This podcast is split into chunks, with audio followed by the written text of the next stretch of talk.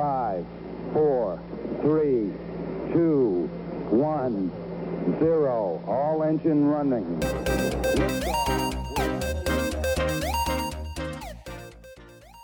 아, 안녕하세요. 조광의 서센트 청취자 여러분. 한 주 잘 지내셨습니까? 아, 오늘은 아, 저희 조광의 서센트의 팟캐 최초로 쪼박과 방박 저희들이 직접 만나서 샌디에고에서 한 자리에서 진행하는 첫 번째 역사적인 에피소드 녹음 순간입니다. 예. 아 그동안 그 와이파이도 되게 불안정하고 이게 서로 멀리 있다 보니까 오디오도 물리고 뭐 서- 어떨 때는 오디오가 중간에 또 뻥 비는 사태도 많이 있었는데 오늘은 그런 걱정 안 하고 옆에서 얼굴 보면서 편안하게 진행을 해보도록 하겠습니다. 아 그리고 오늘은 음, 여기에 특별 게스트도 어, 두분 나와 계세요. 샌디에고의 장사라님 그리고 저희 조광의 사센트 두 번째 게스트로 나와주셨던 홍한솔님도 여기 계십니다. 안녕하세요. 빨리 빨리 어, 들어오세요. 안녕하세요. 누구신가요? 너무 수줍어하시네요. 네. 일단 강관님 이번 주에 굉장히 저희가 축하할 일이 하나 있죠? 아, 네, 그렇죠. 저희가 페이스북에 이미 소식을 좀 썼는데 저희 첫 번째 인터뷰 주인공이었던 페달링 공대선 전 대표죠. 네네. 예. 그 페달링 회사 이름은 페달링이고 아, 많은 분들이 좀 헷갈리시는 것 같은데 제가 그런 댓글이 알기로는 많이 달리더라고요. 예, 예, 페달링이 회사 이름이고 클래스 101은 그 페달링에서 하는 서비스 이름이고요. 음. 아, 클래스 101에서 어, 소프트뱅크 벤처스를 필두로 해서 한 120억 정도의 투자를 받았다는 대단한 소식이 들려왔습니다. 아, 이제 3J 규모치도 굉장히 크네요. 네, 이거 일단 박수 네, 한번 박수. 쳐요. 공대선 대표, 전 대표님 듣고 계신가요? 축하드립니다. 자기 것만 듣고 아마 안 들을 거예요. 그런가요? 하여튼 뭐 덕분에 저희 팟캐스트 수준이 덩달아 올라가는 아, 그런 그렇죠. 느낌입니다. 적어도 120억에 기여를 한 네. 그렇죠. 그것도 첫 번째 게스트로 제가. 네. 홍 대표님 분발하시죠. 두 번째는 저희가 또 그렇죠. 더 네, 크게. 네, 240억 정도는 해야 되는 거 아닙니까? 그건 미국인데. 천조국인데. 천조국인데, 네? 그렇죠. 미소만 짓고 계시네요. 네. 네, 아, 이번 주는 아, 뭐 여러 가지 다양한 채들 채널을 통해서 이제 청취자 후기가 저한테 들어왔는데 아, 제가 따로 말을 안 했었는데 제 서울에 있는 고등학교 동창들이 우연히 이거를 찾았대요. 아 정말 네, 우연히 진짜 우연히 찾아가지고 듣는데 쪼박이라는 게 있어서 설마 걔인가 싶어서 제가 목소리를 들었는데 목소리가 생각보다 너무 젊다는 거예요. 그래서 긴가민가 하- 이렇게 하다가 저한테 카톡으로 물어봤더라고요. 어. 그래서 너 맞냐? 그래서 네. 맞다 그랬더니 어우 목소리가 왜 이렇게 젊냐? 그래서 아 맥가이버의 20대 목소리를 소유한 남자 쪼박 앞으로도 기대 많이 해주시면 감사하겠습니다. 아, 그러니까 박승호 박승호 예, 박사랑 지금 친구가 되셔가지고 네 그렇죠. 예, 맥가이버 목소리로 했다가 완전 절친이 되셔가지고 그러게요. 이제 저는 이제 빠져드려야 될 것 같아요. 네. 그리고 저희 팟캐스트 어, 팟빵 게시판에 음.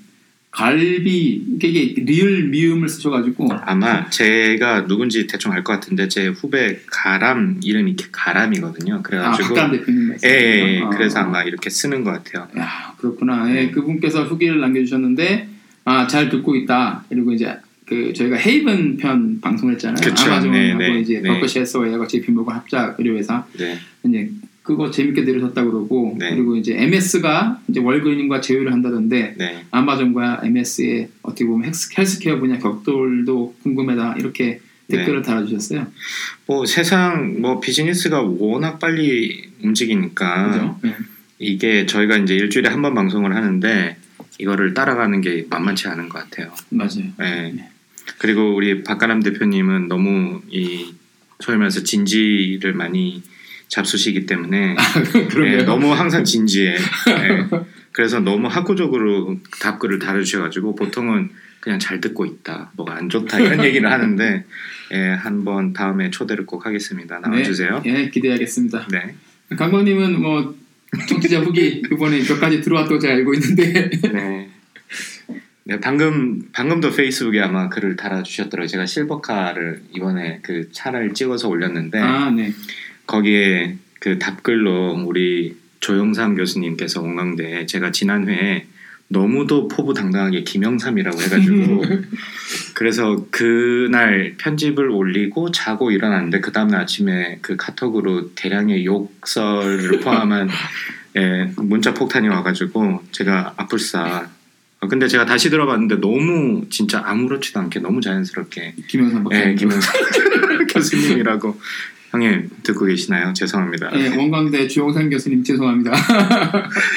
네, 그래서 아마 제가 그 지난해에 말씀드렸는데 천장을 채점해야 된다 그래가지고 아. 아, 마 제가 제정신이 아니었던 것 같아요. 아마 이걸로도 아, 해결이 안 될 것 같은데 다음에 한국 가서 술 사드릴게요. 봐주세요. 네. 아 그리고 옛날에 RPI 있을 때 약간 그 연을 가졌던 펜실베니아 시골에 사시는 우리 조영석 박사님께서 카톡으로 잘 듣고 있다고 너무 재밌다고 컨텐츠가 너무 좋다는 말씀을 좀 해주셨고요. 어, 예, 박사 아니신 분들의 후기를 저희가 지금 기다리고 있습니다. 전부 다 박사 아니면 교수 타이틀이라 가지고 그러네요. 이놈의 팟캐스트를 무슨 가방 끈긴 사람만 듣는 것처럼 예, 그렇죠. 오해를 하실 수가 있기 때문에 예.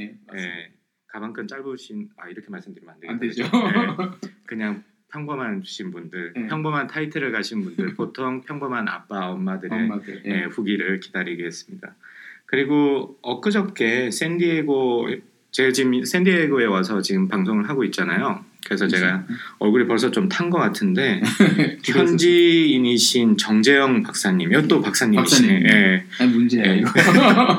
1월달에 어, 샌디에고에서 박사를 받으신 정재영 박사님께서 어, 제가 그 클래스 101이 투자받고 난 다음에 그 유니스트에서 어떻게 프로그램을 만들었다 이런 소회를 올린 적이 있는데 그 글을 보고 감동을 하셔가지고 어, 어, 샌디에고 현지 시간으로 11시 반인가 갑자기 페북으로 메시지를 주셨어요. 그래서 밤에요? 네, 밤에. 그래서 아, 꼭 뵙고 싶다고 어, 본인이 지금 유니스트랑 뭐 하는 일이 있는데 네네, 어, 그런 있죠. 걸좀 이해하면 도움이 될 것 같다라고 말씀을 하셔가지고 아 샌디에고에도 팬이 있고 참. 아, 예, 안녕하세요. 그래서 예, 정재영 정재영 박사님이 1호 공식적으로 팬. 1호 팬 인정해 아, 주셨어요. 축하드립니다. 쪼박 1호 팬 모집하고 있습니다. 연락 주세요. 네, 그래서 아 점점 이 저희가 후기가 점점 많아지는 것 같아요. 제가 이거 쓰다 보니까, 예. 예, 그래서 많은 분들이 관심을 가지고 들어주시고 제가 그 통계를 봤을 때도 점점 들으시는 분들이 굉장히 많아지고 음, 팟캐스트 아니 저기 애플 팟캐스트 같은 경우는 제가 어디 국가 이런 것도 정보가 나오거든요. 그래서 보니까 호주, 어, 그다음에 네덜란드, 캐나다, 어, 그리고 뭐 독일, 남미는 없나요? 남미는 없더라고요. 네, 남미 남미에 계신 우리 어 뭐라고 해야 돼 박사님들 교포 여러분. 네 힘내주시기 바랍니다. 네, 그래서 아, 전 세계에서 생각보다 많이 아, 예, 잘 드시는군요. 아, 예. 감사합니다. 어떻게 알고 들으시는지 모르겠는데 아마 쪼박님 네트워크 아니신가 싶기도 하고 아닌 것 같아요. 연락들이 없어요, 다들. 네, 그래서 전 세계에 계신 여러분 감사합니다. 저희는 샌디에고에서 아주 즐거운 시간을 가지고 있으니까 오늘 방송도 잘 들어주셨으면 좋겠고요. 예, 뭐 지금 이제 말씀을 하셨는데 지금 샌디에고에 와 계시잖아요. 네네네. 샌디에고는 어떤 일로 오셨나요? 저는 이번에 그 San Diego State University에서 주최하는 California Entrepreneurship Educators Conference라는 컨퍼런스가 있는데 아, 사실 이게 California Entrepreneurship Educator Conference인데 원래 이게 6 올해가 이제 6회차인데 6회차요. 예, 예, 예.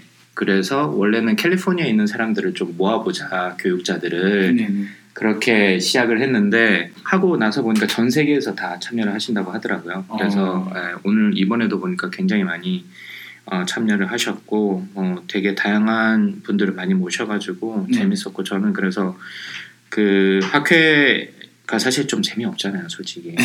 네, 그래서 학회의 어떤 컨텐츠보다는 America's Finest City인 샌디에고의 아름다움을 저희가 몸소 체험하고 햇살의 따가움을 느끼고 있습니다. 그래서 이번 주가 또 저희 샌디에고 좀 날씨가 굉장히 좋아서 음. 한국 그 가을 날씨 하늘 높고 그죠? 네. 근데 햇살이 너무 따갑더라고요. 햇살 따가워요. 네, 네, 완전 약간. 칼로 무슨 포크로 찌르는 듯한 느낌이 들어가지고. 네. 항상 선크림 잘 바르시고 네. 선글라스 꼭 끼시고 그러셔야 돼요. 네, 그래서 학회를 빙자해가지고 어제 저녁에 이제 쪼박님과 어, 저희가 이제 아주 코가 삐뚤어지도록 맥주를 마셨죠. 발라스트 맥주를 네, 사실 이 팟캐 하면서 저희- 둘이 굉장히 예전부터 막 친하게 지내고 잘 알고 있는 사이라고 오해하시는 분들이 계신데 저희 어제 두 번째 만났습니다. 오늘 지금 이- 저희 저희 저희가 실제 실제로 만난 게 세 번째죠. 예. 세 번째 만남에서 저희가 음질은 좋을지 모르겠는데 네. 분위기는 되게 어색한 것 같아요 지금. 그죠? 차라리 멀리 때가 나았다 이렇게 생각하실지도 모르겠어요. 네.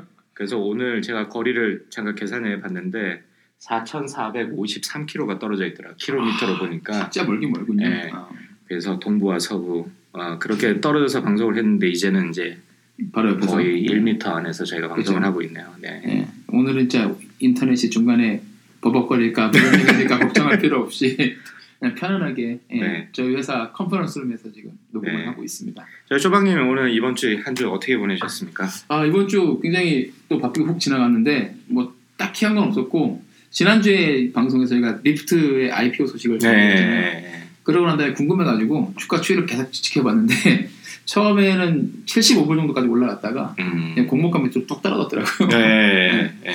그래서 뭐 우버도 이제 IPO 간다고 S1 폼을 낸 것 같은데 5월에 이제 하겠다고 한 것 같은데 네, 굉장히 많이 valuation을 낮췄다고. 좀 낮췄다고 네. 그러더라고요. 120 billion 정도 생각하고 있다가 100 billion 정도 낮춰 잡을 것이라는 보도가 나왔는데 뭐 한번 지켜봐야 될 것 같아요. 네, 아마 핀터레스트, 핀터레스트도 좀 낮춰서 냈다는 얘기가 뭐- 이 뉴스를 본 것 같아요. 다들 이제 보면서 이제 리프트 상황을 보면서 기대치를 조정을 하겠죠. 네, 네, 그렇구나. 네, 그렇습니다. 네. 예, 그러면 아, 이번 주 조광의 4센트. 아, 강광님 어떤 소식을 가지고 오셨나요? 저는 사실 이번 주에 두 개를 준비를 했는데 첫 번째는 뭐 이왕, 말씀드리면 네. 어, 버거킹이 임파서블 와퍼 라는 아. 거를 출시, 아 시험을 하고 있다고 하더라고요. 네, 네. 그래서 어, 세인 루이스인가 뭐 어딘가 한 52개 store에서 지금 그 테스트를 하고 있는데 그 Impossible Food 혹시 그 드셔보셨어요? 아니요, 버거나? 않았어요. 아니요. 네. 그 유튜브에서 그 보기만 했고 네. 아직 먹어보진 못했어요. 근데 굉장히 비슷하다고 하더라고요. 식, 식감이요? 많이 예, 맛이? 예, 예. 음. 그 와퍼가 거의 고기로 구운 거랑 굉장히 비슷하다고 그래서 제가 수업 시간에 제가 물어봤거든요 학생들한테. 먹어본 사람 있냐고? 예, 아니요 그 Impossible 와퍼는 못 먹어봤는데 네. 어, 레드 로빈에 가면 아마 그게 Impossible 버거가 있나 봐요. 아, 어, 그 회사 이름이 아마 Impossible Food였던 걸로 제가 네, 기억을 하는데, 있는, 예, 네. 예. 거기서 이제 Red Robin에 이제 버거를 납품을 하는데 아. 먹어본 학생들이 굉장히 비슷하다. 그래서 저는 이게 부모 입장에서 보면 되게 버거킹이 저 사실은 굉장히 많잖아요. 체인이 네, 미국에도. 많죠. 네. 근데 이게 만약에 이런 식으로 확산이 되면 참 좋겠다라는 생각이 들어서 건강하니까요? 예, 예. 이게 일 불을 더 비싸다고 하더라고요. 아, 예, 와퍼에 비해서. 뭐 비싸면 뭐 예, 예. 그 베지타리안이신 분들한테 좋겠네요. 그쵸. 네. 예, 그리고 어, 패스트푸드의 자체에 좀 거부감을 가지고 계신 분들도 많잖아요. 그쵸. 예. 좋지 않은 고기 예, 예, 예. 그래서 그런 것도 좀 그 이미지를 개선할 수 있지 않을까 뭐 이런 생각도 좀 했었는데 학생들의 경우에는 너무 이제 돈에 굉장히 센시티브하기 때문에 네. 굳이 일부를 주고 주고, 예, 채소 또, 버거를 예, 굳이 또 그걸 먹어야 되나 이런 20대 초반 학생들은 뭐, 에이, 뭐 얼마나 산다고 다 그렇게까지 해 이럴 네. 수 있고 그러니까 어, 여기 어. 저희 아무래도 여기 저희가 오늘은 또 특별 손님으로 저희 어머님을 아, 그렇죠. 한번 모셨기 때문에 장사라님 오셨죠. 네. 어머님의 입장에서 그 혹시 버거킹의 임파서블 와퍼 어떻게 생각하세요? 예, 애들한테 좀 사주실 의향이 있으신가요? 너무 갑자기 물어봐가지고 당황을 하신 것 네. 같은데 저희 애들은 좋아할 것 같기는 한데 저희는 뭐 워낙 인앤아웃이 있어서 아, 진짜 버거킹 자체를 잘 안 가니까 네 아, 바로 가까운 곳에 있어요 저희는 아. 근데 갈 일이 거의 없는 게 버, 버거킹을 아예 갈 네. 일이 없으시구나. 네. 인앤아웃이 너무 가까운 곳에 있다 보니까 음, 아, 샌디에고 사시나 봐요. 네, 그 비밀은 조금 있다가 네. 제가 다음 아, 아마 오늘 특별 편이 또 올라올 것 같은데 그때 예, 비밀이 밝혀지는 걸로 하겠습니다. 장사라님은 누구인가? 아, 네, 그렇군요. 인앤아웃 저희 애들도 진짜 좋아하더라고요. 아 와서 같이 예, 제, 아니, 오- 이번에 왔을 때는 못 먹어보고 음. 저희가 지난번 한국 갈 때 겨울에 라스베가스를 가서 아, 거기도 있죠. 여기서 꼭 서부에서만 먹을 수 있는 거야. 파이브 가이즈 말고 저는 파이브 가이즈 개인적으로 별로 안 아, 좋아해요. 그래서 너무, 짜가지고 너무 기름지고, 기름지고 예, 짜고 막 그래서 너무 약간 미국스러운 버거잖아요. 그리고 비싸요. 가격도. 예, 맨날 카드로 계산해가지고.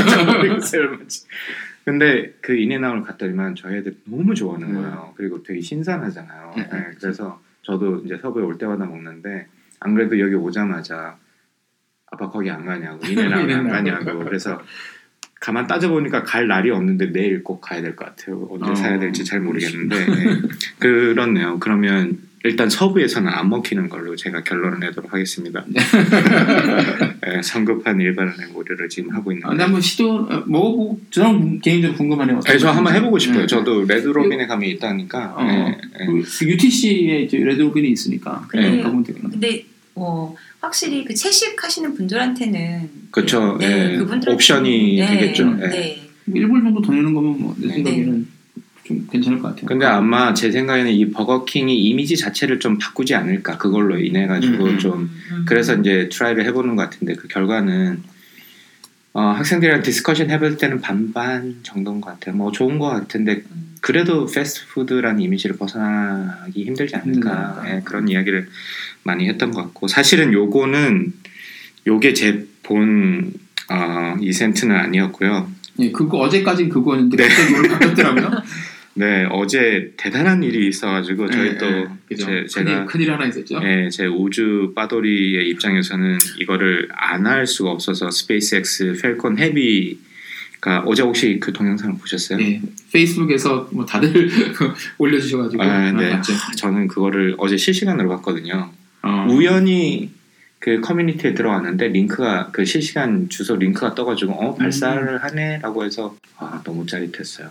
그 두 개 side booster가 착륙하는 순간이 작년에 할 때도 제가 그 페이스북에 글도 올렸는데 너무 너무 너무 멋있다. 음, 음. 그런데 이제 올해 이번 같은 경우는 그 center core 그러니까 중간 이그 Falcon Heavy가 세 개의 로, 1단 로켓으로 이제 연결이 돼 있거든요. 그래서 굉장히 많은 무게를 올릴 수 있는데 제가 차, 자료를 좀 찾아보니까 한 그 저궤도에는 64톤을 올릴 수 있다고 하더라고요.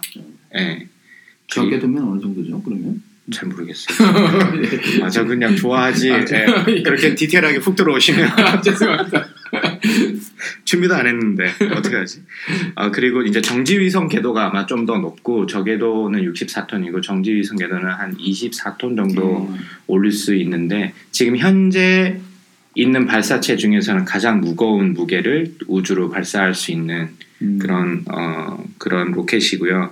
역사적으로는 이게 세 번째라고 하더라고요. 미국 옛날 세턴 그 아폴로 발사했던 네. 세턴이 있었고 어 옛날 소련이죠. 소련에 어, 에너지아라는 로켓이 또 있었는데 어쨌든 얘네들은 예, 번째. 예, 예, 역사적으로. 근데 얘 둘은 이미 이제 프로젝트가 끝나버렸으니까 안 하고 지금 현존하는 로켓 중에서는 가장 무거운 짐을 우주로 배달할 수 있는 로켓이 이제 Falcon Heavy인데 아 스페이스X 대단하네요. 네, 그 예전에 그 제가 이제 그 로켓 하나를 저희가 Falcon 9이라고 하는데 그걸 갖다 계속 이제 올렸다가 착륙시켜 보고 뭐 이런 실험을 계속 했는데 제가 아 저는 저 경제적으로는 되게 좋아 보이잖아요. 왜냐하면 비즈니스를 로켓으로 비즈니스를 한다면 제일 아무래도 돈을 많이 드는 게 그 로켓 발사체를 한 번밖에 못 쓴다는 게 문제였는데 그걸 갖다가 이제 재활- 다시 있죠.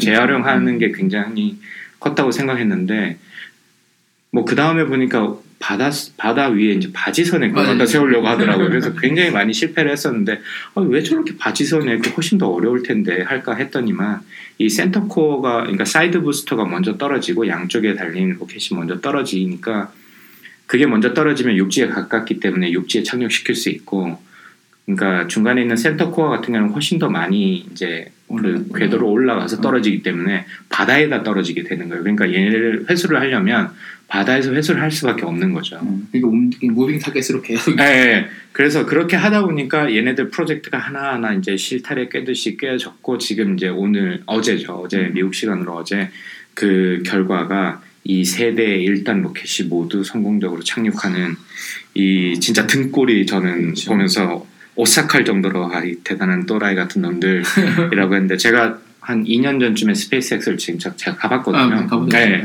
근데 제가 그 되게 놀랐던 것 중에 하나가 생각보다 되게 오픈돼 있어요. 그러니까 조립 라인을 다 볼 수가 있어. 거의 어, 그 보안이 네. 시크가 네. 갖추거든요. 한국 같은 경우는 거꾸로 생각해 보면 음. 아예 들어갈 때부터 굉장히 security check부터 좀뭐 되게 심하게 할 텐데 그게 그렇죠. 아니라 물론 거기도 하긴 하는데 그냥 거기 생각보다는 employee이신 분이 나와서 음. 몇 명까지 그룹까지만 이제 인솔을 할 수 있고 그래서 음. 그분들이 그냥 자발적으로 지인들이 와서 어. 이렇게 이제 설명을 해주시는데 그게 그래서 이제 로켓이나 이런 걸 거의 대부분 다 볼 수 있었어요. 그래서 음. 그게 너무 인상적이었고 굉장히 open space여서 근데 두 번째 놀라웠던 거는 이 재활용 로켓을 24시간 안에 다시 쓰려고 한다. 재주입을 해가지고 어, 열려져 집에. 예 그러면 진짜 경제적으로 봤을 때는 어마어마한 거죠.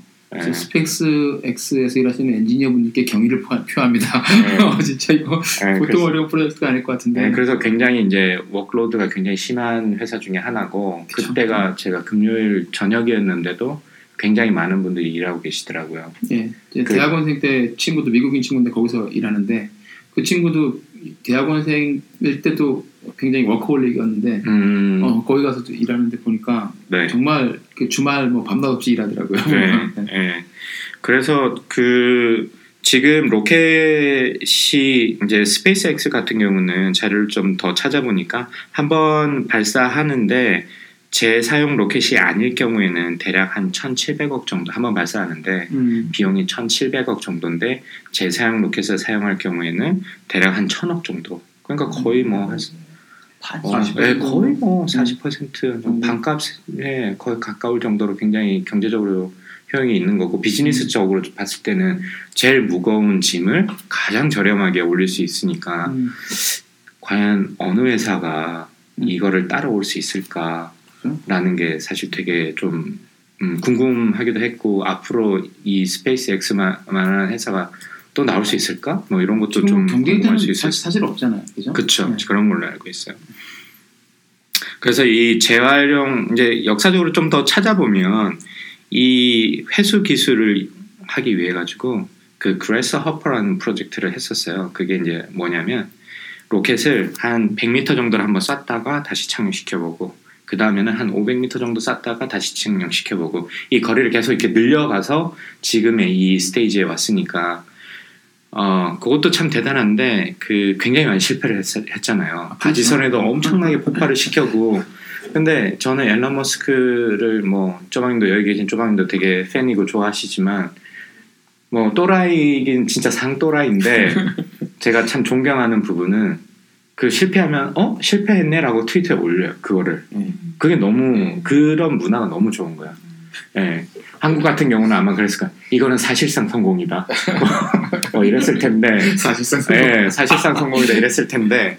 아, 그 실패는 실패했던 걸 보고 다시 배워가지고 결국은 이렇게 거의 진짜. 불가능해 보이는 참, 제가 이걸 어떻게 비유할 수 있을지 모르겠는데 물리학도 저는 잘 모르고 그래가지고 아마도 여기서 거의 태평양 정도로 골프공을 던져가지고 관역을 맞추는 그 정도가 아닐까 싶어요. 예, 음. 그만큼 이게 어려운 기술일 텐데 그거를 해내는 걸 보고 아, 짜릿하고 정말 그 사람을 지금 화성에 보내려고 하잖아요. 네.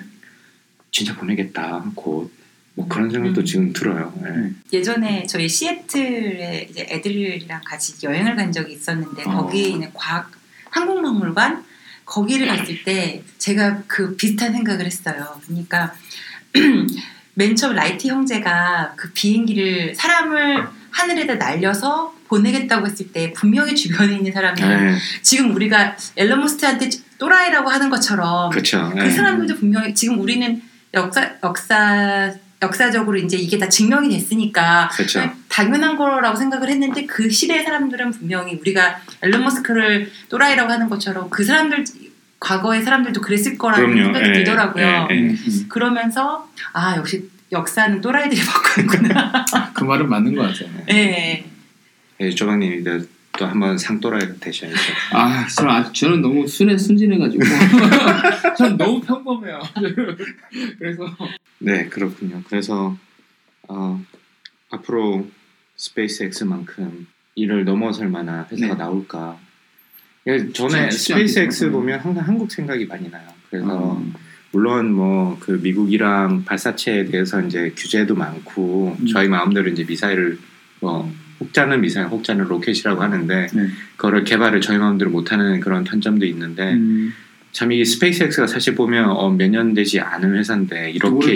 예, 네. 이렇게까지 할 수 있었다는 거는 사실 뭐 어렵지만 네. 누구도 할 수 있다는 얘기인데 한국도 좀 이런 기업이 좀 나와주면 어떨까 새로운 어떤 장을 여는 예, 지- 네. 지난주랑 이제 논의가 좀 이어지는데 지난주 같은 경우도 우주 궤도를 통해 가지고 사람들을 포인트 A에서 포인트 B로 이동을 시키는 음, 음, 그런 비즈니스가 열릴 거라고 했는데 지금 이걸 보면서 점점 저는 확신이 더 그죠? 예, 가고 있거든요. 그러다 보니까 어, 한국도 이런 어떤 진짜 새로운 패러다임을 바꾸는 네. 어떤 이런 어떤 기업들이 좀 많이 나와야 되는데라는 생각이 들어서 네.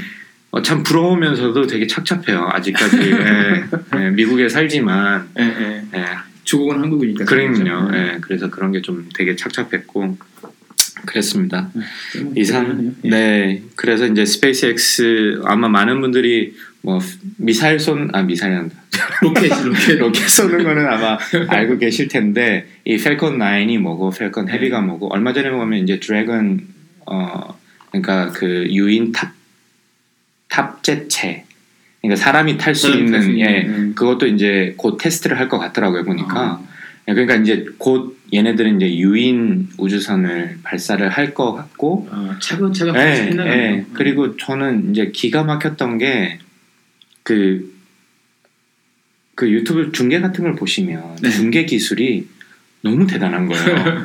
그래서 한국 발사체 지난번에 저희 발사체 뭐 음. 120초인가 뭐 105초인가 이제 할 때도 보면 발사를 하고 나서 어느 정도까지는 카메라가 따라가다가 어느 순간 되면 그냥 없어져 버려요. 음. 그냥 쫓아갈 수가 없는데 네. 얘네들은 진짜 그런 그 카메라 어떤 각도 그다음에 이제 이걸 중계하는 방법 이런 것들에 대해서 노하우가 지금 이미 많이 쌓였고 음, 음. 사실 이게 보여주기식 뿐만이 아니라 제가 볼 때는 이런 센서 이제 스페이스X도 그렇고 테슬라도 그렇고 이제 core 이제 핵심 역량 중에 하나가 sensing하는 기술인 것 음. 같아요. 테슬라도 엄청나게 많은 센서들이 있잖아요. 그래서 음, 음. 자율주행을 하는 건데 스페이스X도 마찬가지로 그런 어떤 어떤 문제가 생겼을 때 이거를 detection 할 수 있는 어떤 센서를 위해서 이렇게 그걸 하다 보니까 이렇게 중계 기술도 뭐 발사 아, 발전하지 않았을까. 그래서 우주 발사하는 것도 계속해서 이제 모니터링 할 수도 있고 어디에 가고 있고 이런 것도 너무 사람들이 이해하기 쉽게 그렇죠. 중계를 해가지고 학생들한테 교육적인 목적도 너무 좋은 것 같고. 왜냐면 예. 그러면 아, 요 이건 뭐 대단한 그 물리학자들이나 네, 네. 과학자들이 하는 거다라고 생각하기보다는 네, 어린애들도 중고등학생이나 뭐 초등학생 어린애들, 어린애들도 그 비디오를 딱 보면서 그렇죠. 아 이렇게 날아가는 거구나. 네, 네. 아, 아, 이거를 보면 저런 느낌이겠구나. 네. 이런 걸그 친구들도 상상을 네, 할 수가 네. 있으니까 좀 더 가깝게 생각할 네. 있겠죠. 미국은 제가 모르겠어요. 1년 반밖에 안 돼서 여기 이제 두 분 선배님들의 미국 생활의 선배님들이 훨씬 더 계시지만 그런 어떤 정, 정보의 접근성에서 너무 accessibility가 높아서 그렇죠. 그런 것들이 학생들한테 굉장히 좋겠다는 생각을 항상 해요. 그래서 이런. 에, 아까 말씀드렸던 스페이스X도 애들도 가도 이런 걸 굉장히 오픈하고 음, 왜냐면 그게 사실 조립하는 거야 큰 뭐 핵심 영역이 아닐 수도 있는 거니까 음, 음. 예, 그래서 그런 뭐 오픈할 수 있는 거는 충분히 오픈하고 뭐 오픈하기 싫은 거는 안 하겠지만 안. 한국처럼 진짜 무슨 군대에 들어가는 것처럼 예, 아, 그- 항공우주연구원에 내가 가보고 싶다 그러면 견학관까지는 갈 수 있는데 그게 조립 시설이나 이런 데는 아마. 웬만하면 못 들어갈 거야 아마도 그러니까 그런 어떤 차이가 좀 느껴져서 사실은 애들이 그런 거 실제 보고 안 보고는 차이 확실히 다른데. 어, 예, 그렇죠. 그래 장난감 만지는 거랑 예. 실제 가서 실제. 보는 거. 보잉 3, A380 그 조립하는 거 보러 갔는데 어, 정말 어, A380은 에어버스 아닌가요? 아 죄송합니다. 보잉 드림라이더 드림라이너 네. 네, 787입니다. 죄송합니다. 787. 고객 관계자 여러분. 네. 737 맥스는 아니고 아니요. 그렇죠. 네, 그게 787. 2, 3년 전이었기 예, 때문에. 예. 아 드림라이너도 한번 타보고 싶긴 하던데. 아, 아 저는 샌디에고에서 한국 출장 갈 때는 항상 드림라이너 타고 도쿄 갔다. 아 일본으로 하는 네. 비행기가 아, 그렇군요. 괜찮아요. 그래서 아니 그래서 그런 거를 많이 볼 수 있고 접할 수 있다는 것 자체가 예, 비행기 조립하는 시설을 실제로 가서 네. 보는 인구가 몇, 몇 명이나 네, 되겠어요. 사실. 그렇죠? 그렇기도 하고 이렇게 스페이스X에서 이제 이런 로켓 발사하는 걸 유튜브에서 굉장히 잘 중계도 해주고 막 사람들 박수 치고 축제처럼 하잖아요. 그렇죠. 예. 그게 저번에 저희가 잠깐 몇 몇 주 전에 에피소드에 다뤘지만 딘 케이먼 같은 사람이 네. 하는 게 그거잖아요. 네. 엔지니어링이 재미없는 게 아니라 그렇죠. 축제처럼 스포츠처럼 즐길 수가 있는 거다. 맞아요. 이게 네. 이런 걸 보면서 그 친구들이 이제 아 이게 그런 거구나라는 걸 음. 느낄 수가 있으니까 음. 아니, 뭐 굳이 그냥 이게 뭐 노는 것, 일하는 것 이런 게 따로 분리된 게 아니고 좋아하는 일을 하면서 기쁨도 느낄 수 있고 음. 의미 있는 로켓 예, 로켓 발사 같은 거 탈 수 있고 그래서 그런 걸볼수 있으면 좋죠. 미국에서 그래서 그러니까 엔지니어들을 굉장히 쿨하게 보는 이유도? 그러니까 널 널디하지만 널디하지만 그치만 이제 이 사람들이 하는 일들 자체는 굉장히 쿨하게 보는 것도 약간 그런 시선도 있는 것 같아요. 그런 아, 사람들도 네. 예 있긴 있죠. 예. 근데 대부분 nerd하게 봐서 어, 새로운 장을 여는 거잖아요. 네. 버킹 케이스도 그렇고 그쵸. 이제 스페이스 X도 그렇고 그래서 앞으로 한번 또 어떤 또 시대가 열릴지 지난주는 버진 갈락틱 예, 소개하셨고 갈락틱. 오늘은 스페이스X 다음 주는 뭐 블루 오리진인가요? 블루 오리진이 뭔가 또 다음 주 일주일 안에 뭘 하셔야 되는데 그래야 감독님이 말씀하실 네. 텐데 어, 지켜보죠. 빨리 빨리 해주세요, 제프.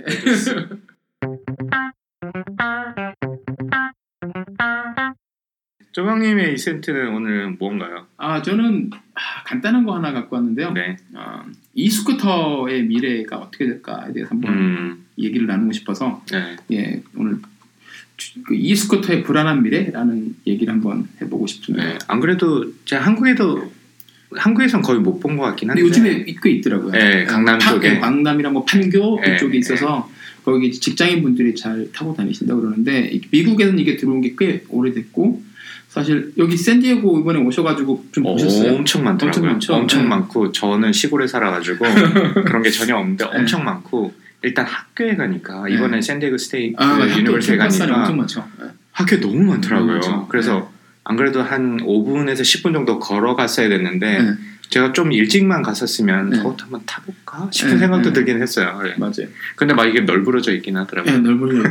그래서 문제 이게 그러니까 버드, 라임 얘들이 이제 처음 시작해서 쭉 음. 퍼져나가다가 지금은 출발 주자들도 더 생기고 네네. 이거 이제 뭐 어디야 우버랑 리프트도 아예 자체적으로 이, 이 스쿠터를 예, 음. 만들었더라고요. 네네. 그래서 요즘 이제 우버나 리프트 이렇게 하면 거기서 그 우버 뭐야 이, 이 스쿠터도 찾을 수가 있어요. 아, 그러니까 그 버튼 딱 누르면 아, 주변에 네. 어디에 이 스쿠터가 있는지를 알 수가 있고 네. 가서 이제 QR 코드 찍어가지고 풀면 뭐 이제 1분에 뭐 얼마 이런 식으로 해서 음. 탈 수가 있거든요. 아 분당 charge라. 분당 charge. 네. 예, 지금은 이제 뭐 예, 그래서 가까운 거리 갈 때 솔직히 뭐 이게 어, 굉장히 유용한 네. 그 수단인 거는 맞는데 얘들이 지금 뭐 돈을 엄청나게 raising fund raising을 하잖아요. 네. 수천억 원 하고 네. 막몇 billion 달러 value라고 그러는데 과연 이, 이 스쿠터 회사들이 정말 계속 비즈니스를 이렇게 할 수 있을까? 그렇죠. 예, 네. 그만큼의 과연 가치가 있는 건가라는 질문을 해보면 저는 조금 부정적이거든요. 음. 예. 그러니까 가장 큰 게 일단은 어, 이 회사들 같은 경우에 이게 일단 그 규제가 좀 심해요. 그러니까 음. 저도 얼마 전에 알았는데 이게 시티별로 다 허가를 받아야 되더라고요. 아. 시별로. 아. 그러니까 샌디에고 시에서 허가했다고 그래서 허가 받았다고 그래서 LA에서 할수 있는 게 아니고. 네네. 그럼 이제 도시마다 다 받아야 되는 거고 그리고 말씀하셨다시피 이게 어느 정도 뭐랄까 인구가 밀집도가 있어야 그렇죠. 돼 있는 시- 네, 도심 안에서 이게 효과가 있는 거지 네. 좀 이렇게 사람 별로 없는 한적한 곳에서는 이게 의미가 없잖아요. 그렇죠. 그렇다고서 뭐 네. 한 4km 정도 옥수수 밭을 가로질러 갈수 있는 식으로. 근데 그렇게 되면 또 너무 밀집도가 많아지면 예, 여기 도심에서 오히려 통행을 방해하는 경우가 그, 그렇죠. 그렇죠, 예. 그렇죠. 그리고 뭐 길 보니까 보행자 보통 길거리에 이렇게 놓다 보니까 예. 이게 막 넘어져 있거나 이러면 네. 이렇게 가시는 분들의 방해도 될 수 있을 것도 같고 예, 예, 맞아요. 뭐 휠체어나 이런 거 타신 분들은 네. 이게 굉장히 불편하실 수도 있겠다는 사실은 인도로 들더라고요. 가면 안 되는데 네. 사람들이 인도로 많이 가고 원래 자전거 도로 쪽으로 가야 되는 거거든요. 아, 예, 인도로 못 가게 네, 돼 있는데 네. 인도로만 가고 뭐 둘이 타면 안 되는데 막 그냥 둘이서 막 타기도 하고 그래서 문제들 좀 많이 생기기도 하고 음. 일단 그 회사 입장에서 본다면 이- 이런 회사들은 각 시티마다 다 이렇게 허가를 음. 받아서 해야 되니까 그것도 일단은 시간도 그렇고 시간도 그렇고 예, 비용도 예, 그렇고 비용도 많이 들고 익스펜전을 해야 되는데 네. 이렇게 시간도 많이 들리고 그리고 두 번째는 어, 예, 사실은 미국에서 어, 이런 게 있잖아요. ask for forgiveness란 말 있잖아요. 네, 예, 네. 허가를 받기보다 허락을 받기보다는 용서를 받도록 해라. 이렇게 일을 먼저 저지르고 네. 나중에 아, 이렇게 됐으니 이왕 이렇게 됐으니 어쩌겠습니까? 해줘. 해줘 이렇게 되는 거죠. 그러니까 제가 뭘 살 때 아내한테 많이 하는 방법 아니겠습니까? 엑스박스 질러놓고 네. 샀는데 어떨 거야? 아, 그렇죠, 예, 그렇죠. 잘할게 해줘 이런 거죠. 네, 우리 또 유부남들의 네. 톡이죠. 네, 네. 사나이의 길이죠 이게. 근데 이제 우버나 리프트 같은 것도 어떻게 보면 약간 그런 거죠. 네, 예, gray area에서 계속 하다가 그 순간에 이제 규제가 확 들어오기 전에 몸집을 확 불려놓고 네, 사람들이 이제 워낙에 편하고 좋아하니까 네. 아 이렇게까지 됐는데 이거 없을 거야? 그러니까, 그러니까 이제 네. 못하는 건데 이거는 다른 얘기거든요. 네, 네. 그러니까 말 들어서 이게 지금 말씀 아, 방금 강박님 말씀하셨는데 이거 싫어하는 사람 되게 많거든요. 아, 길 가다 걸려가지고 네. 뭐 통행 통행에 뭐 방해가 되니까 싫어하는 사람도 많고 음, 특히 시각장애인이나 휠체어 타신 분들은 정말 이거 그러니까요. 문제거든요. 네. 치울 수도 없는 노릇이고 네. 가다 다칠 수도 있고 그리고 어, 이거를 타고 나서 사실 아무 데나 놔둬도 되는데 음. 그분들이 내게 아닌데 그냥 막 그냥 사방에 팽겨쳐 놓는다고요. 네, 네, 네. 그리고 어떨 때는 막 남의 집 그냥 미국 가정집 앞에 있는 길에다가 놔두니까 그냥 표- 조용한 집이었는데 어느 순간에 보니까 집 앞에 막 스쿠터가 널브러져 있고 네. 이상한 사람들 와고 스쿠터 막 던지고 가고 타고 가고 그러니까 싫은 거예요. 네, 짜증나요. 네, 짜증나기도 하고 그리고 이제 그러다 보니까 이제 민원이 들어가고 음, 그럼 시에서는 와서 이걸 단속하기가 쉬운 게 그냥 트럭 들고 와가지고 실어서 한 네. 몇백 개 가지고 가지고 딱 잡아놓고 네, 네, 너희들 이거 지들 안 풀어주면 네. 우리 너, 너 여기 허가 안 주겠다 이렇게 해버리면 네. 시에서도 규제하기 굉장히 쉬운 거예요. 근데 미국 아, 제가 뭐 잘 아직까지 이해를 하는 건 아니지만 시의 어떤 규제도 있을 거고 그 안에 어떤 카운티 단위나 그러니까 그 카운티가 아- 더큰 큰 거죠. 아 카운티가 더 크죠. 네, 네. 네. 그 안에 또뭐 커뮤니티 단위에서도 뭐 사람들이 뭐 어떤 뭐 물론 그 scope 자체가 다를 것 같긴 네, 한데 이런 거를 너무 싫어하면 네. 시는 오케이를 했는데 네. 뭐 우리 커뮤니티에서는 들어오면 안 돼. 뭐 이런 어떤 경우도 있을 수 네, 있을 그런 것 경우도. 있기도 하고 네. 사실은 샌디에고에서 얼마 전에 재밌는 비즈니스도 하나 나왔어요. 음. 뭐 하는 거냐면 집 앞에 예를 들어서 제가 이제 단독 주택을 소유하고 있는데 네네. 제집 앞에 얘들이 와서 막 서 있는 거예요. 네. 네. 그래서 그걸 그 회사에다 신고를 하면 네. 이 회사가 견인을 해가는 거예요. 아그 네. 스쿠터들을. 네. 그래서 이제 버드나 라임에다 전화를 하는 거죠. 네네네. 우리가 지금 너희 스쿠터 열 대를 지금 그 가지고 있, 견인을 해왔다. 그래서 이거 가지고 가려면 뭐 얼마 차지, 그러니까 견인할 때도 차지 저희가 차 찾을 때 뭐 150불, 200불 내잖아요. 네. 그것처럼 몇십 불 내면 풀어주겠다 이런 식으로. 어, 네. 그건 납치 아닙니까? 아, 그쵸 납치하는 거죠. 새 납치해가 거죠 볼트에서 그런 문제도 많고 제가 아, 몇달 전에 기사를 봤는데 이걸 싫어하는 사람들이 막 버리기도 해요. 그러겠죠. 네, 네. 버리기도 하고 막 부시기도 하고 그리고 뭐 강물에 던진 경우도 좀 봤고요. 그때 왜 그 뭐 버드였나요? 그 네. 회수하는 아르바이트 하신다고 네, 그 제가 네. 회수해서 충전하는 아르바이트 잠깐 해봤었어요. 네. 궁금해가지고 해봤는데 하다 보니까 이게 그 앱에는 충전 가능한 그 뭐 버드 스쿠터가 주변에 10개 있다고 치면 네. 실제로 가보면 한두 개밖에 없어요. 어. 나머지는 다 부서져 있거나 거기 없어요. 어. 그러니까 사람들이 막 강가에다 던져놓기도 하고 네네. 뭐 LA 산타모니카 이런 데는 좋아하는 관광객들은 되게 좋아하는데 거기 사는 사람들도 싫어하는 그렇죠, 사람이 많아서 그렇죠, 그렇죠. 막 불태우기도 하고 그래서 뉴스 음. 보니까 한 달에 샌디에고에서만 샌디에고에서만 이 이제 버드 네. 이 스쿠터 있잖아요. 네네. 그게 파손되고 분실되고 이래서 보는 손해 보는 비용이 3만 불 정도 된대요. 어. 그러니까 이게 전국적으로 스케일이 커지면 그쵸. 이건 어마어마- 적자가 보는 거고. 어마어마하겠네. 네. 네. 근데 이제 제 생각에는 이 사람들이 그 버드나 뭐 라임이나 버드 같은 경우에 이제 이 회사 창업자들이 원래 우버에 있던 사람들이 나와서 창업했거든요. 음, 음. 그러니까 그 사람들이 이제 이렇게 우버나 리프트 같은 공유 차량 업체들의 마지막 고통 고통스러운 포 마지막 이제 네, 그 해결해야 네. 될 문제가 last mile을 가는 그쵸. 거니까 네. 아, 우리가 빨리 해서 이거를 해가지고 키우면 음. 리프트나 우버에서 acquire할 수 있을 거라는 생각을 하고 시작을 네, 한것 네. 같아요. 네. 근데 지금 그게 생각보다 좀 비즈니스조차 잘 그쵸. 쉽게 안 되는 것 같고 네. 그리고 우버랑 리프트가 자기가 자체적으로 지금 시작을 했기 때문에 그러니까 그 entry level 자체가 높은 사업이 네. 아니다. 보니까 네, entry, 네, 그쵸. 그것도 네. 높은 게 아니고 그래서 좀 힘들 것, 같- 힘들 것 같고 무엇보다도 이렇게 소비자가 느끼는 이런 혁신, 뭐 변화의 임팩트 이런 게 우버 리프트랑 비교가 안 될 정도로 네, 저, 저만 해봐도. 그냥 아, 스쿠터를 뭐 네. 이런 어떤 그죠. 뭐 거부감이라 해야 될지 모르겠는데 네, 네. 뭐 굳이 뭐 그냥 걸어가지 뭐 귀찮게 이, 런 귀차니즘이 편리함 아, 편리함이 귀차니즘을 이겨줘야 되는데 네, 네. 근데 아직 스쿠터. 같은 경우는 그냥 뭐 아유 편할 것 같긴 한데 그래도 좀 귀찮아지고 맞아요. 뭔가 이게 좀 음, 얼마나 빨리 갈- 빨리 달리고 안전할지 뭐 이런 어떤 그 걱정이 좀 많이 되는 거 보면 네, 그뭐 우버나 리프트 어떤 차량 서비스에 비해서는 편리함이나 이런 것도 좀 많이 떨어진 것 같은 느낌은 들긴 들어요. 예, 예. 그리고 뭐 이거를 뉴욕 같이 이렇게 번잡한 도시나 LA 음. 다운타운에서 탄다고 생각을 하면 네, 그러니까. 거죠. 네. 거기서 임대로 탄다고 생각을 해보면 힘든 거죠. 그러니까 너무 사람이 많아도 안 되고 너무 사람이 없어도 안 되고 네, 예, 그리고 남은 비가 많이 너무 많이 와서 안 되고 그래. 너무 춥거나 더워도 아 하긴 뭐 힘든 비것 같아요. 오거나 이런 것도 문제가 좀 될 수. 있겠네요. 너무 덥거나 예, 너무 추워도 전자기기니까 어쨌든 예, 예, 간에. 그렇죠. 예, 그리고 사람들이 타는데 좀 어, 안전 문제도 있고요. 예. 그러니까 제가 페이스북에 몇 달 전에 썼는데 저희 회사 그 엔- 엔지니어가 주말에 이거를 타고서 가다가 브레이크가 고장이 나가지고 음. 빨리 빨리 갔다는 얘기 거의 시속 뭐 10몇 마일, 20마일 정도 가거든요. 예, 예. 하다가 그냥 전봇대 그러니까 신호등 기둥에 박은 거예요. 네. 떨어져 갖고 네. 무릎 지금 왼쪽 십자인대가 끊어져 가지고 아. 그거 수술하고 지금 계속 예, 그 기부스 하고서 예. 목발 짚고 다니거든요. 근데 그렇게 다치는 사람들이 엄청 많아서 이 시- 케이스만 따로 소송하는 변호사들도 되게 많아요. 어, 10배 검색하니까 엄청 많더라고요. 그러니까 뭐 네. 새로운 시장을 창출하는 건 맞는데 제 생각에는 이렇게 어, 오래 성장할 수 있는 비즈니스는 아니지 네. 않나라는 생각이 좀 들었어요. 그리고 또 생각해 보면 이게 메인터넌스가 이게 되게 깔끔하고 그러니까 우버나 리프트 같은 경우는 그 이제 드라이버가 자기 손님을 위해서 어쨌든 내 차량의 차니까. 네. maintenance를 이제 책임지고 하니까 회사. 입장에서는 뭐 크게 고민할 필요 maintenance에 대해서 고민할 고민할 필요는 없는데 이거 같은 경우는 본인 소유의 어떤 비싸지 뭐 차량에 비해서 비싸지도 않은 그렇죠. 스쿠터인데 제가 이제 상태를 이렇게 쭉 봤거든요. 이제 유심히 네.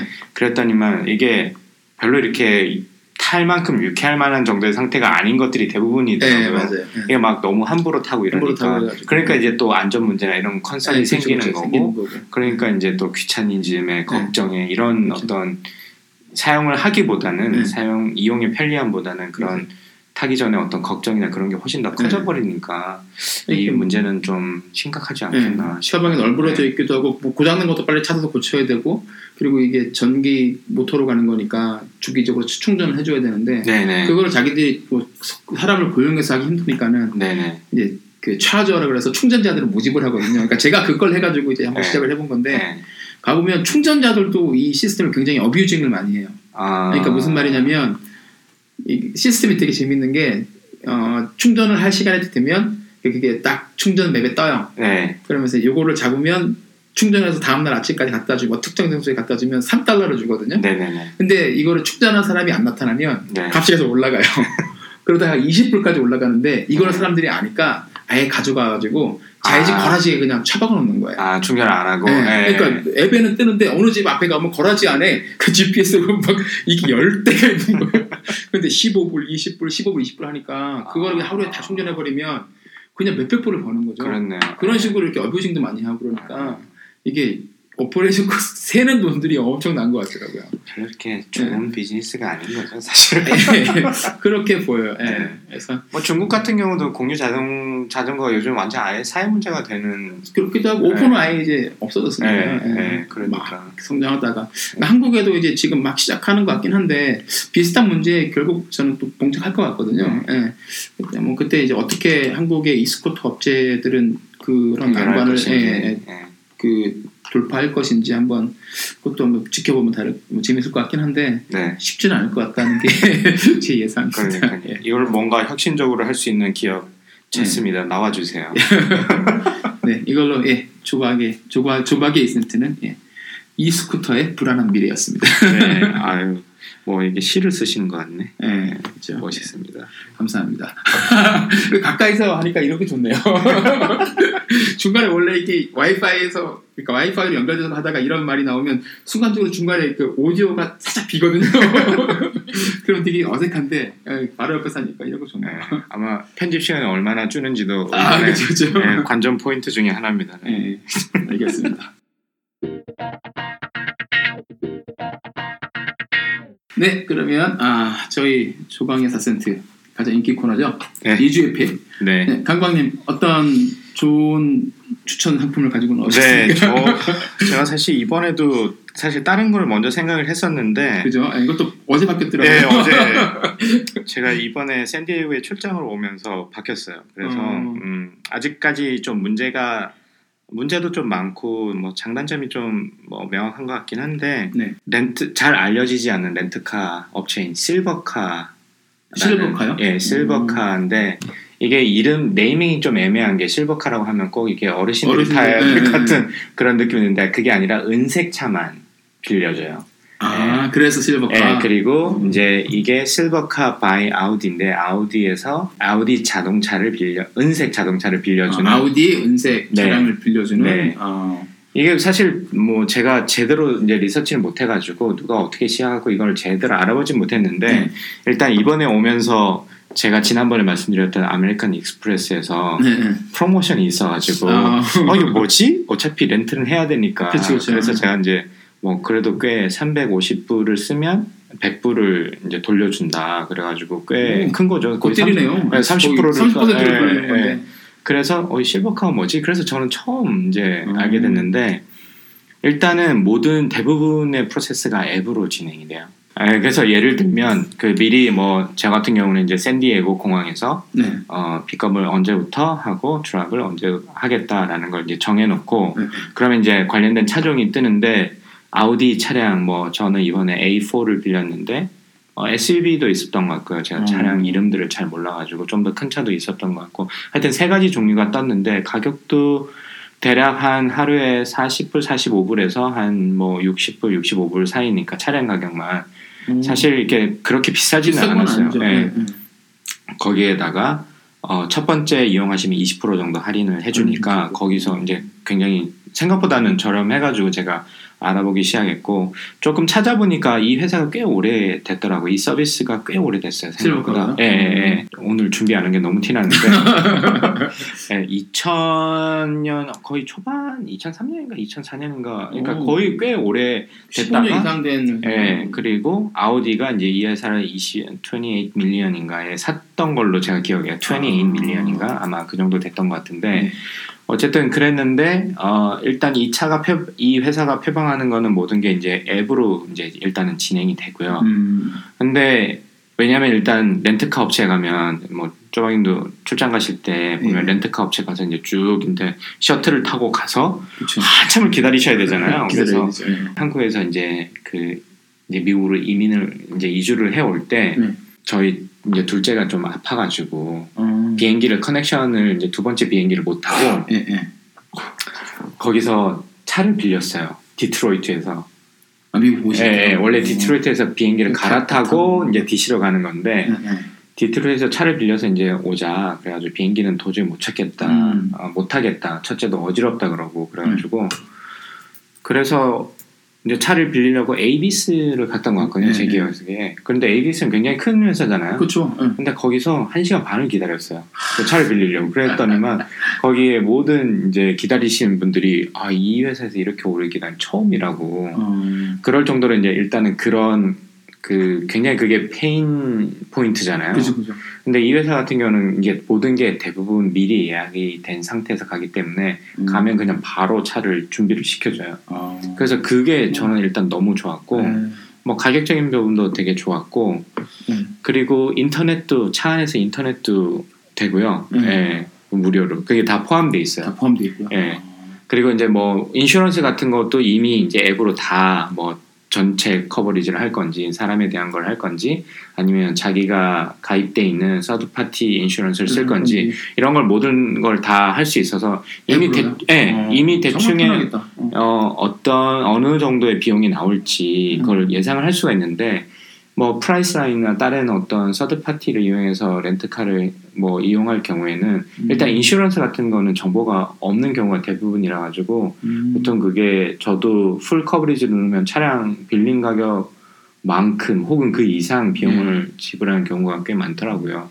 그래서 그게 약간 hidden cost 비슷하게 갑자기 이만큼 내놓으라니까 아니 프라이스라인에서 나는 되게 싸게 빌렸다고 빌렸는데 insurance까지 포함하고 보니까 맞아요. 이게 싸지. 예, 싸지가 않는 거예요. 그래서 그런 것도 미리 알 수 있어서 너무 좋았던 것 같고 어 그리고 일단 차가 굉장히 깨끗해요. 제가 알기로는 2만 마일인가 넘지 않는 차로 준비를 해주는 걸로 알고 있고, 아 그러면 2만 마리 넘으면 바로 파나요 이 회사는? 어 그건 잘 모르겠어요. 그건 잘 모르겠고 지금 제가 A4를 이번에 빌렸는데 네. 12,000마일 정도 되더라고요. 그러니까 굉장히 새 차죠. 어, 많은 신발이면 진짜 거의 세요. 예, 예.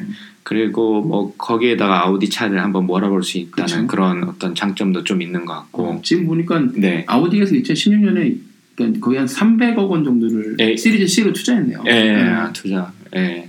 그리고 보니까 미국의 주요 도시들은 다 하는 것 같아요. 뭐 네. 샌디에고도 그렇고 보스턴도 있고 뭐 네. 샬럿, 시카고, 뭐 덴버, 마이애미, LA 뭐 다 있네요. 그래서 초기에 음. 제가 후기를 좀 찾아보니까 이 회사를 제가 몰라가지고 초기에 쓰셨던 분들은 complain이 굉장히 많아요. 아. 왜냐하면 이게 어, location도 너무 작고 음, 음. 지금 단점 중에 하나가 24시간 운영하는 게 아니에요. 이 오피스가 11시에 문을 대부분 닫더라고요. 예, 11시에 예. 닫는다고. 그래서 뭐 비행기가 delay 된다거나 이런 경우에는 좀 이렇게 일이 복잡해지는 경우가 생기는데 아, 저 같은 경우는 그런 적이 없었고 음.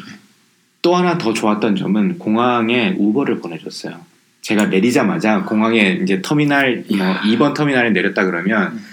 저는 이번에 그것도 처음 알았는데 우버를 보내주면서 거의 앱 형태로 쓸 수가 있더라고요. 아, 그 진짜 네. 기발하네요. 네, 어. 그래서 그래서 제가 이제 우버 픽업 하는데 서, 있, 서 있고 이제 거기 이제 그 메시지를 남기면 우버 차를 보내주고 우버를 타면 우버가 이제 그 셔- 이제 그 어, 실버카 렌트카 음. 장소까지 갈 수 있어서 그게 아마 사람이 적어서 그럴 수도 있을 것 같아요. 셔틀버스 운영하는 것보다는 그게 나을 수 예. 아직. customer base가 크지 않으니까 아니니까. 그게 더 효율적일 수도 어. 있는 것 같고 근데 이제 소비자 입장에서는 그게 너무 좋은 거죠. 그렇죠, 그렇죠. 갔는데 사람이 아무도 없고 맞아요. 저희만을 저희만을 위해서 차가 우버를 보내 셔틀을 네, 보내주는 네, 네. 거고 타고 내리면 저희만을 위해서 내리자마자 그러니까 가면서 이제 텍스트를 보내요. 우버를 타고 탔다. 됐다. 가는 중이다. 어. 5분 걸린다 그러면 차를 준비를 해놓고 있어요 이미.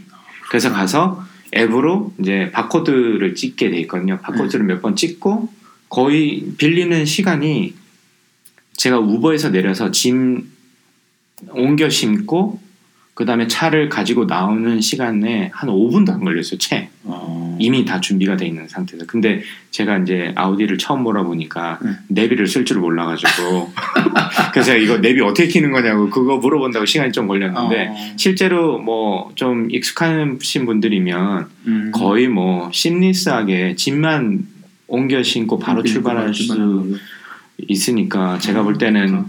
굉장히 저렴한 상대적으로 좀뭐 저렴한 가격에 이렇게 좀 어. 저렴한 것보다도 그 서비스를 이용하실 때 정말 편하고 네 그러니까 그 시간도 아낄 수 있고 기다릴 필요가 전혀. 네, 그래서 아마. 그 앱이나 이런 데 보면 네. 이제 그런데 시간을 쓰지 말라 음. 뭐 그런 게 어떤 이제 약간 promotion point처럼 이렇게 그런 것 같아요 그래서 음. 어 네, 여기도 그렇게 나와 있네. seamless experience라고 제일 먼저 해놨네요. 그래서 저는 일단 이제 return을 해보고 모든 process가 끝나봐야지 이제 저도 한 번의 transaction이 끝나는 건데 네, 네. 그래야 정확한 평가를 내릴 수 있을 건데 지금까지는 너무 만족적이고 차도 뭐 좋은 것 같고 어. 예, 저희 딸이 딸이 너무 좋아하더라고 아빠 이 차 너무 좋다고 사자고 그래서 안 된다 이거서 그거 타고 그냥 운전해서 가시죠. 4,000km고 뭐한 3일 가면 되는 거 아닙니까? 어, 뭐 10만 킬로면 어떻습니까 그 차만 가지고. 예, 그래서 어쨌든 어, 한국 분들이 잘 모르시는 근데 하나 제가 확인을 못한 거는 국제 면허증을 받아주는지 안 받는지 그건 잘 모르겠어요. 아, 예, 그런 게 이슈가 될 수는 있을 것 같은데 미국에 계신 분들은 한번 이렇게 써보시는 것도 좋을 것 음. 같고 뭐 차량도 꽤 옵션도 많이 늘어난 것 같고 네네. 어, 위치도 좀 많이 늘어난 것 같아가지고 음. 그러니까 one way로 가지 않으신 분들은 좀 많이 도움이 될 것 같고 공항 베이스로 일단 모든 것들이 네, 네. 이 어, 그 실버카 branch가 운영이 되니까 네, 이 in town에 있는 거 보니까 뭐 아까 방금 보니까는 거의 네. LA 뉴욕에 몇 군데가 있고 네네 샌프란시스코에 하나 유니온 스퀘어에 있는 것 같고요. 네네 나머지는 대부분 다 네, 공항, 공항 근처에 네. 있는 것 같고 제가 방금 전에 이 아우디에서 한 300억 원 투자했다 그랬는데 보니까 2017년 뉴스 보니까 그때 이제 이걸 acquire를 했네요. 아, 네. 네. 네, 지금은 이제 아우디 owned 렌트카 아, 서비스라고 나와요. 네. 어. 그래서 제가 이거를 가져온 두 번째 이유가 저희가 지난번에 한번 이야기를 나눈 것 같은데 볼보가 이제 그 구독자형 아, 서비스를 예, 예, 예. 하고 아우디도 사실 이렇게 렌트카로 뭔가 새로운 거를 네. 기존에 이제 자동차 회사들이 이런 걸 좀 하려고 하는구나 뭔가 자기네 그러게요. 나름대로 네. 네, 어떤 살 길을 또 찾는구나라는 의미가 좀 있는 것 같아가지고 그럼 아, 이것도 모르고 있었는데 아, 네. 소개해 주셔서 감사합니다. 예, 만족도도 만족도지만 네. 어, 어떤 그런 의미도 좀 있어 있을 것 같아서 요 실험도 어떻게 될지 한번 보는 것도 완전 포인트가 아닐까 싶습니다. 네. 아, 뭐 출, 출장 오시는 분들도 한번 써보시면 좋겠네요. 네. 그 출장 오셔가지고 차 렌트해서 줄 서고 그런 것도 일인데. 네, 네. 그리고 하실 때 저 같은 경우는 구글에서 그 실버카 샌디에고를 검색해 보니까 별 포인트가 굉장히 높더라고요. 그래서 다섯 개 있죠. 예, 리뷰가 굉장히 좋아요. 그래서 저는 이제 안심하고 빌렸는데 네. 이게 아마 조금 뭐 그 도시나 에이전트에 따라서 음. 조금씩 다를 수는 있을 것 같아요. 그래서 네. 그거는 한번 확인하시고 아무래도 이제 굉장히 저희가 알만한 유명한 회사들이 아니니까 그렇죠. 그런 걸 한번 샌디에고 지역에서 18개 리뷰가 있는데 네 16명은 별 5개를 줬는데 2명이 별 하나를 줬어요. 뭔가 되게 심사가 뒤틀리시는 네. 고객들이 계셨나 봐요. 네, 근데 저는 그분이 굉장히 친절하게 해주시고 음. 카시트도 어, 원래 전화를 해서 예약을 해야 된다고 하더라고요. 음. 저는 몰랐는데 그래서 야, 옵션이 없어가지고 나 안 했는데 음. 없냐 그랬더니만 그냥 공짜로 빌려주셨어요. 어, 좋네요. 아, 그래서 저는 오늘 실버카 이 주의 pick 이제 백 실버카. 네, 실버카 아, 예. by 아우디 아, 실버카 by 아우디. 아, 이거 좋네. 예, 한번 어, 장사님 남편한테 한번 이런 거 한번 이용해 달라고 부탁해 보세요. 전 이미 얘기했는데요. 아, 남편분한테요? 네. 어, 그분도 알고 계시는군요. 아, 네. 예, 아, 알겠습니다.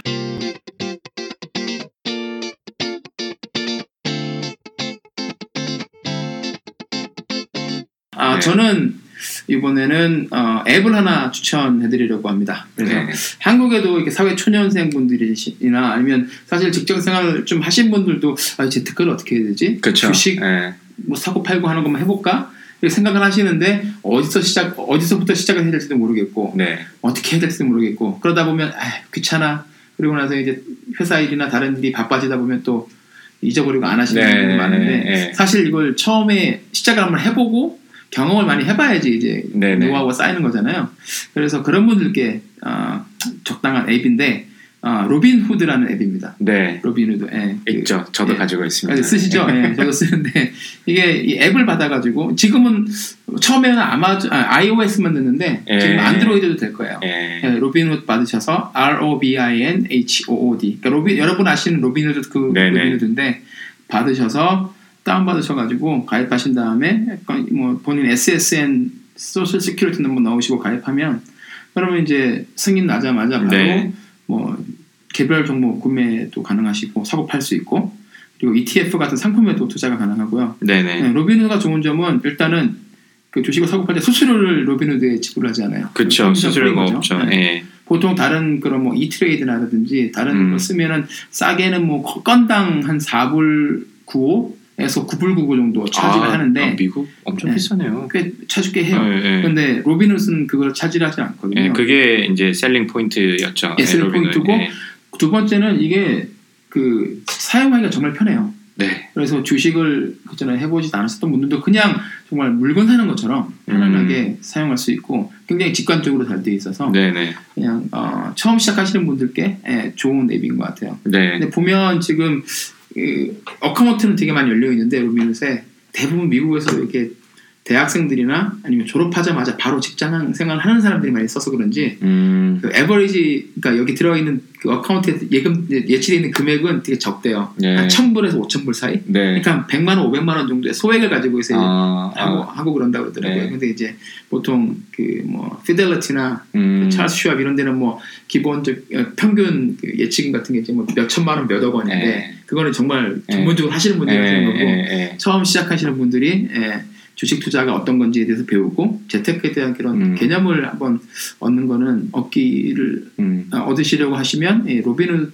이앱 가지고 한번 시작해 보시는 게 좋을 것 같아요. 저희 학생들이 이제 대학생들이니까 이제 네. 그런 어떤 자기 나름의 자산을 관리하는 초년생 네, 입장에서 Robin을 굉장히 많이 쓰고 그죠? 네. 그때 제가 물어보니까 거의 한 반에 거의 대부분 다 깔려 있더라고요. 그러니까 네, 네. 서로 이제 이야기를 해가지고. Robin을 깔고 그리고 주식 투자를 이제 자기 용돈이 이런 걸로 조금씩 해보고 네, 뭐 그게 괜찮다고 느꼈던 거는 지금 아까 말씀하셨듯이 계좌에 돈이 많이 없더라도 음. 이분들이 이제 나중에 나이가 들고 income이 음. 점점 늘어나면서 점점 많은 투자를 할 건데 음. 그때 과연 Robinhood에서 다른 데로 옮길 거냐 음. 아니면 이걸 계속 쓸 거냐 거냐. 음. 물론 뭐 빠져나가는 사람도 있겠지만. 음. 계속 이제 어, 뭐 로빈후드 쓰던 사람들은 음. 아무래도 계속 쓰는 쓰지 않을까 그리고 너무 직관적이고 편하게 돼 있다 보니까 네, 네, 네.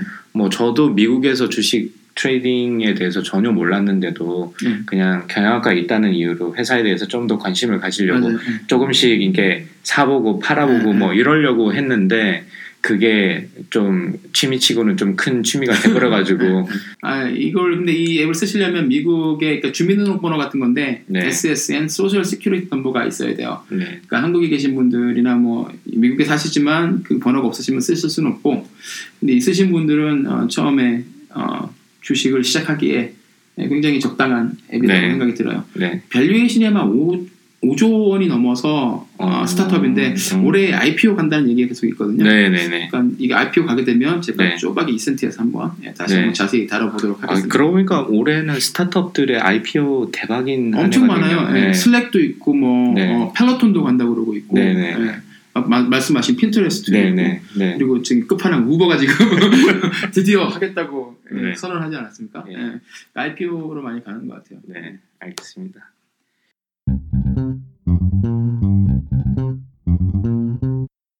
네, 아, 두 아재가 들려드리는 미국 스타트업 테크 기업 이야기 조강의 2센트는 팟빵, 구글 팟캐스트, Spotify 그리고 애플 팟캐스트에서 들으실 수 있습니다. 이 팟캐스트의 그랜드 슬램이죠. 저희 팟캐스트에 대한 의견은 페이스북 페이지나 이메일 dr.chogang@gmail.com으로 주시기 바랍니다. 아, 오늘 저희 첫 번째 여기 둘이 직접 한 자리에 모여서 네. 한 방송이었는데 오늘도 저희 방송 재밌게 들어주셨으면 좋겠고요. 그리고 아, 청취자분들께 감사드립니다. 아, 다음 목요일에는 아, 15번째 에피소드 대학원생 장업 한국편 비플렉스 박대인 대, 아, 대표님 아니지만 박대인님의 인터뷰 2부로 찾아뵙도록 하겠습니다. 감사합니다. 감사합니다. It's one small step for man, one giant leap for mankind.